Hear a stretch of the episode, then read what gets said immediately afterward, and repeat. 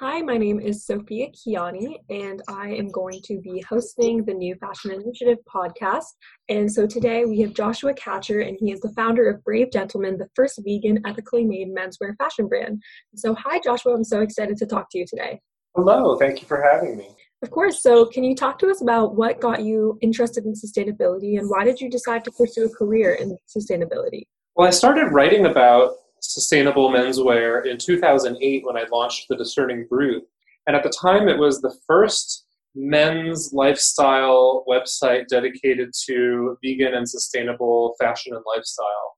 And um, that is really what got me very interested. The more that I wrote about fashion and the more that I wrote about things that I personally wanted, the more I realized how complex and ingrained fashion was in our lives. I think I was someone who always kind of saw fashion in a way that I think is pretty popular, which is perceiving it as something that's just about fun and frivolity and ultimately not that important. And the more that I wrote about it, I realized how much fashion really is this global industrial complex that affects billions of people and billions of animals and ecosystems everywhere. And I don't think I could have got a better education about what happens in the fashion system than just trying to figure out solutions for my own personal standards. Yeah, that absolutely makes sense. I mean, so can you tell us more about your different companies, your different ventures, and how you first started them? Yes. So I launched my brand, Brave Gentleman, in 2010, and that emerged from The Discerning Brute, which was my blog. And as I was writing more and more about fashion, there, I realized there were things that I wanted that didn't exist. And so I decided to try to make them. And we launched in 2010, and then the brand has grown over the last decade and we mostly focus on footwear, but we do also suiting and um, some accessories like belts and wallets and bags. Um, we have big plans for the next year. And other than that, I've been a professor and lecturer at universities like Parsons and a guest speaker um, at NYU and FIT, and I've traveled internationally, mostly speaking about um, the impacts of the fashion industry on non-human animals and the environment. Um, but I also wrote a book on the topic called Fashion Animals, and that was released last year. Um, it is the only book specifically about what happens to animals and what has happened to animals in the fashion industry, whether it's their, the use of animals as images in advertising, whether it's what happens to animals um, on farms or in the wild who are trapped for their skins and their feathers and their hairs to be used in fashion. Um, it's a topic that is often overlooked, um, so it's something that really needed more thorough research and investigation. And I plan to do much more with that topic as more and more research emerges. Wow, that's really interesting. So, I know that COVID 19 has changed a lot of the ways that we go about our life. So, would you say that your role within your companies has changed? Like, can you walk us through what you do every day? What does your normal routine look like? Yes, uh, being uh, being at home and working from home is not something that I'm that unfamiliar with.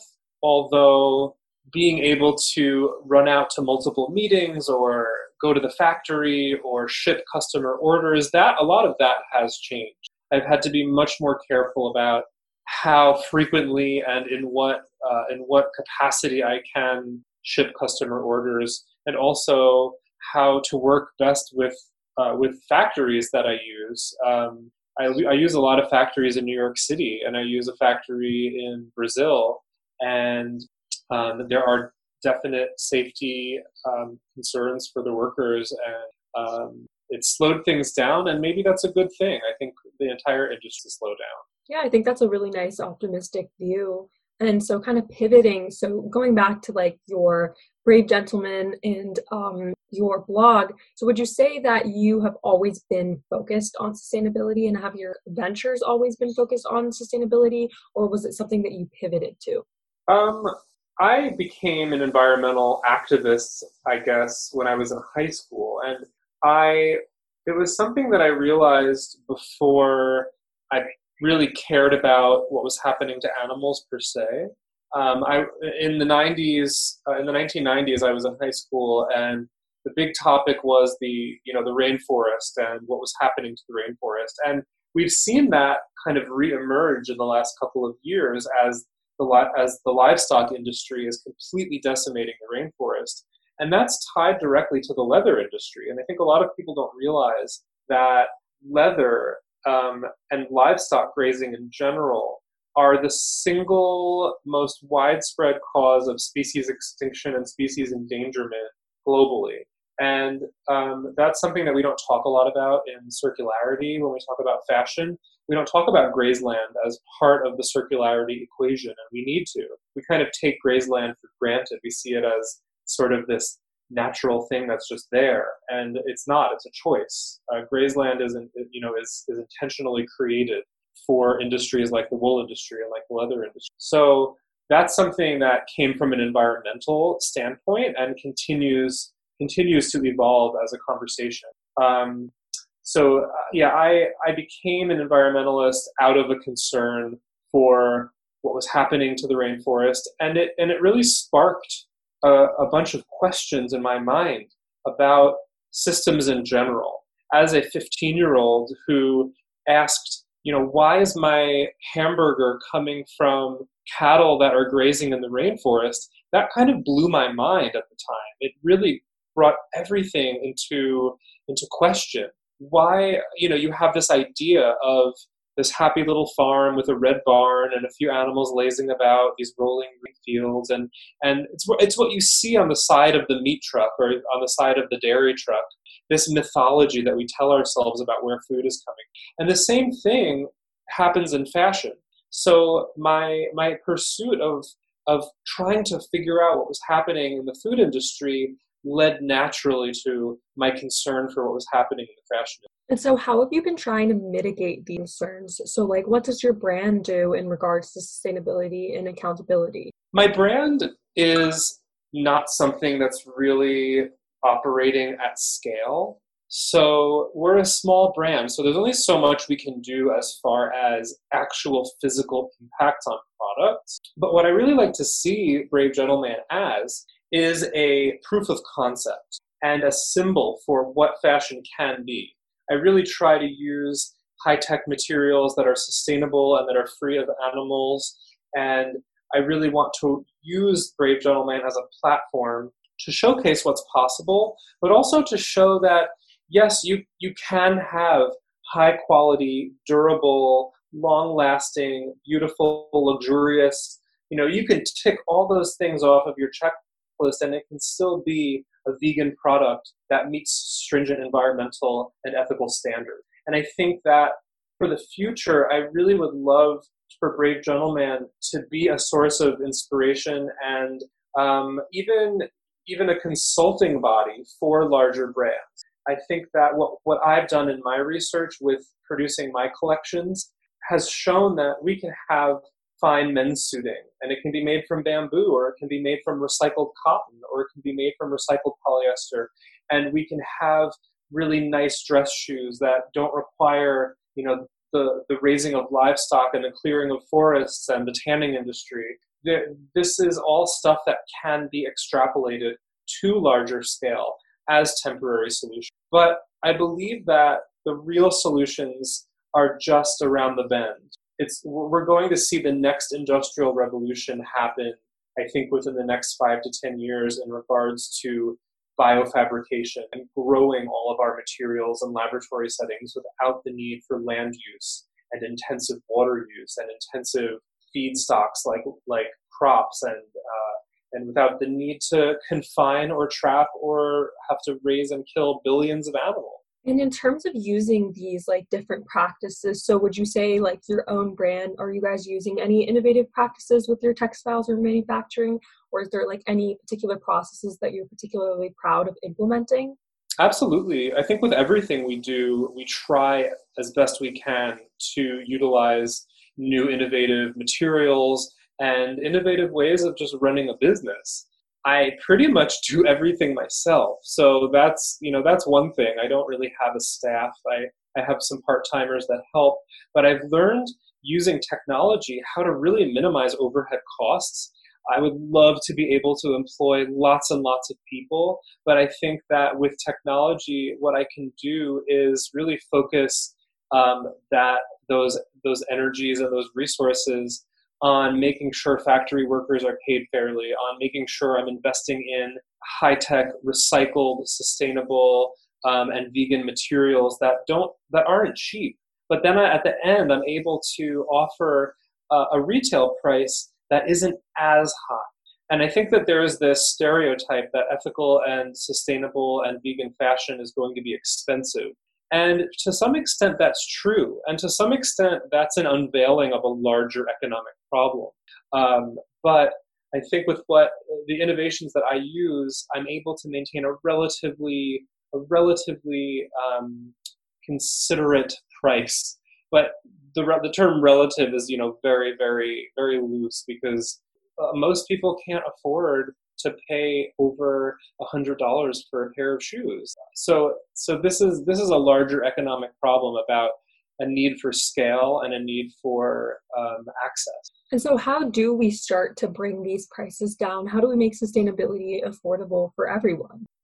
I think the ability to make sustainability affordable is one of the biggest obstacles that we have right now but it is possible it's not it's not an obstacle that we can't overcome one thing is we have to get to scale with new technology when new technology hits the scene it's often very expensive and very limited and that high price is directly tied to how limited that that thing is. So, an entire economic process that's based on scarcity or based on exclusivity, that doesn't really that doesn't really mesh with um, a, a long-term sustainability strategy. We have to get sustainable technologies scaled up and funded. And that's anything from uh, larger recycling facilities for something like cotton or um, laboratories that can really grow things like mycelium leather or um, or lab grown protein fibers like keratin or lab grown silk, and to really take those things and get them to a point where the price per yard or you know or per spool or per pound is cheaper than the conventional materials. That's achievable, but it requires investment, it requires lobbying, it requires laws, and these are a lot of things that activists don't typically like to do. So we need to focus on legislation, we need to work with lawmakers, we need to think big and strategically within the industry, and we need the industry to cooperate. Fashion is so cutthroat and so competitive and so secretive and that's a culture change that needs to happen. We need to be cooperative with these larger goals that will benefit all of us. That was definitely very well said. So it definitely is something that needs to be focused on in the future. But with that said, do you think are there any companies or brands that you right now emulate or that you think are setting a high standard for themselves and others?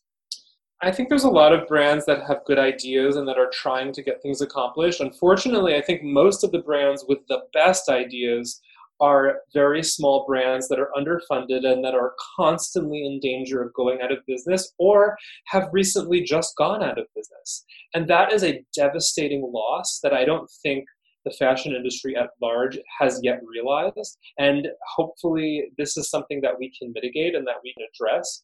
But we are losing really brilliant thinkers and leaders and innovators because the current fashion culture is about recycling not the right things, not materials, recycling talent and recycling power and keeping power to a very small number of people. Like any corporate structure, the power is concentrated uh, to a very few number of people. And I hate to say it, but those few people are not the people who should be leading in this conversation. And that's something that I can't yell loud enough, you know, from the mountaintops. We need to be giving the power and the attention and the microphone to the people who are often the most disempowered and the and the least represented in the fashion system.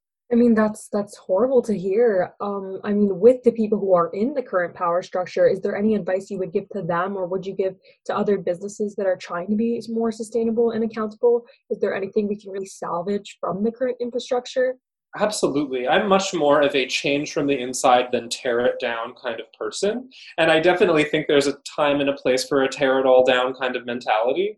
But I think that with the current fashion structures and the current power structures, what people need to do in these positions is stop stop looking across the stop looking across the runway to the other front row for your next talent you know start looking out of the box. Start looking at who are the entrepreneurs who are the change makers and the visionaries who don't have access to that power. And what happens when you grant them access to that power? What happens when you really take somebody who's an emerging leader and visionary and pioneer in sustainability and justice and ethics and put them at the helm of a major brand? I think then we would see some really fast paced change that is scalable and that is quite breathtaking. And so, what kind of advice would you give to smaller businesses, especially because it is hard and costly to operate a sustainable business? Yeah, for smaller businesses, it's really challenging, and I, I experienced this myself. I think it's a it's a juggling act, and it's an act of treading water, and we're so reliant upon other people's money to make these visions become real and that puts us in a, at a real disadvantage. I think that for smaller brands i my advice having having gone through growing a small brand over the last 10 years is don't spread yourself too thin. Don't spread into too many product categories too quickly. I would say find one thing that you do really well and do that thing and redo it and do it again and just push it until because for example if you spread yourself into too many product categories you multiply exponentially your overhead costs and you spread your attention among too many things. And if you're an entrepreneur often that attention and that energy is already at its limit. So there's a tendency for people to get bored with when they have a fashion brand if they're only doing one thing and they want to expand into other product categories. And i experienced that myself and i had to learn very expensive lessons that my perception of what other people might be getting bored with is very very skewed. Um, instead find out what you can do really well and that you can grow and focus just on that alone and that ends up having much more power and much more um, capacity to to get scaled and to and to grow more quickly. That's really great advice. And so, what would you like people to know more about in in regards to circularity in your own work? I think with my own work, uh, it's twofold. My my passion is what's happening to animals in the fashion industry, and I want people to really look at this as an issue of justice it's not just an issue of seeing animals as part of the environment. Animals are individuals who don't want to die, and our understanding of non human animals has not kept up with the science. Science continues to reveal how much we underestimate animals' capacity to have an inner and an outer life and to value their own lives. They don't want to die. They want to live just as much as you or I want to live. And we can't look at animal materials in fashion as anything but an issue of justice when we actually consider the science behind animal sentience. So I really can't stress enough that I think animals don't belong in the fashion system as units of production, as property, as resources. And that shift has to come if we plan to live in a compassionate and just world. And that ties into larger issues of justice and larger issues of structural change that needs to happen. So that's one thing I really want people to take to heart is don't write off a concern for animals as something that is frivolous or silly or emotional. This is about justice and it's about science and it has far reaching and large consequences. And the animal industries, especially in fashion, have a history of driving so many species to extinction and promote uh, in pursuit of things as simple as a fashion trend. And all of this is outlined in my book, Fashion Animals, if, if people want to know more and really dive deep.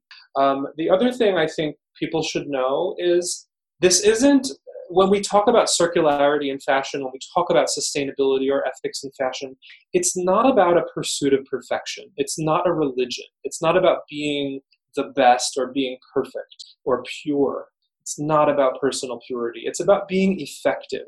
And often, what's effective is not the same thing as what is the most pure or the most perfect. Effective thinking is strategic thinking, and strategic thinking means compromise.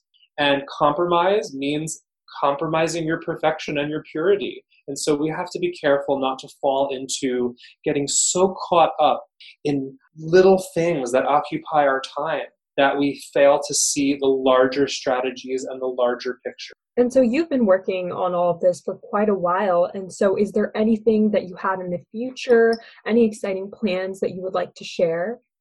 Absolutely. I'm going to be launching a research project soon um, under the name circumfauna. And circumfauna is a term that I coined uh, in my book just to describe the category of animal use in fashion, animal use for materials. So we could refer to that as circumfauna. And so I am launching this circumfauna project as a research oriented project a, sort of a clearinghouse and a, and a center a centerpiece for looking at this issue. Um, so that will be launching hopefully in the next couple of months. So look out for that. That's so cool. I, I can't wait to see. And so, in regards of like looking towards the future, is where do you see your brand? Where do you see your ventures being in 10 to 15 years? And where do you see the fashion industry being in 10 to 15 years in regards to sustainability? Well, I think what we're going through right now with the pandemic um, has is is drastically teaching us a lot of lessons, and they are painful lessons, and they are heartbreaking lessons, and they're lessons that we many of us don't want to hear. One of those big lessons that was just announced um, a, a, few days ago from, um, I believe it was uh, the United Nations, um, they released a, uh, I think it was a video just about how uh, pandemics coming from um, coming from industries like the wool, the meat, the dairy, the leather industry, these livestock industries, they are the top driver of loss of biodiversity, and they are also vectors for zoonotic diseases. So our reliance on and our fondness for animal materials and fashion and animal foods in the food industry, this is a vector for pandemics. When we think of biodiversity as a protection from pandemics, we have to look to the livestock industries as the biggest driver of biodiversity loss. And that means that we have to confront some of our most deep seated things that we like and that we enjoy as a culture animal foods, animal materials. How can we continue to do, do this and try to avoid the next pandemic when they're all coming from zoonotic diseases like like you know mad cow, like H1N1, like bird flu, like swine swine flu, like COVID. These are all coming from uh, zoonotic diseases. So um, in the future, I think we're really going to have to make big shifts and uncomfortable shifts. Um, and for my own brand and my own personal life, I really hope in the next 15 years that Brave Gentleman is able to is able to really leverage the research and the material uh, material sourcing and the network that we've built and have that affect the larger fashion industry and have that influence hopefully with open arms from the larger fashion industry. I hope they welcome this information and they value this information and i hope they pay for this information. We need to be paid for this work. Activists should not be working for free Absolutely. I mean, that's a sentiment that I also carry as a young activist who feels like too often my voice and the things that I'm doing are being exploited for free. Yes. And so I guess as a final wrap up, um, since we have been talking, I mean, it's so hard to have these conversations without talking about COVID 19 just because, you know, we're living in the middle of this giant pandemic. Yeah. And so when we're, when we're really taking this into account, so post COVID 19, when the industry starts to get back up on its feet, what do you think are the most important circular approaches that brands should implement? Well, like I said before, I think we need to very critically look at biodiversity as a protection from pandemics. We can't just look at putting a band aid on something like a pandemic because there's a root cause for things like this. There's a reason that this happened. And if we don't look at that and if we don't address that, and if we don't extrapolate that information to our industries, then we're we're gonna it's gonna happen again, and it's gonna keep on happening until we until either humanity is reduced to practically nothing, or until people decide to really take those those large scale changes that need to happen and begin implementing them as soon as possible. And it isn't impossible to do. It just requires sometimes getting over our own egos and our own desires and our own pleasure and switching to something that might be difficult or uncomfortable at first, but becomes um, superior in the long run. So, uh, the other things that I hope happen obviously, I want a more just fashion industry. I want workers to be protected. I want um, people to be paid fairly. I want brands to pay for the orders that they're placing and that they can't just drop them in the middle of a pandemic and say, you know, screw you to all the factory workers who now are out of jobs and, and can't afford to buy food or uh, to maintain any semblance of, uh, of a life. So there, we need transparency and accountability, and those are only things that can come with people paying attention to what's happening. And that's why we need legislation. That's why we we need lawmakers to see fashion as something serious. Lawmakers shy away from fashion because they see it as a mark of frivolity, as a mark of almost silliness. And we have to push this idea that fashion isn't silly. It's not just about looking good and finding a good deal. It's about a global economic structure and it affects everything and everyone, and we can't just brush it off because if we do, we underestimate it and it flies in under the radar, and we have our next global global disaster. Absolutely. Thank you so much for all of this advice. I'm sure it's something that people will really, really find useful. And I do hope that other leaders in the fashion industry comments into account. And so thank you again for taking the time to speak with me. Thank you. I really appreciate it. And keep on, uh, keep on doing what you're doing. I appreciate it. Of course. Thank you so much.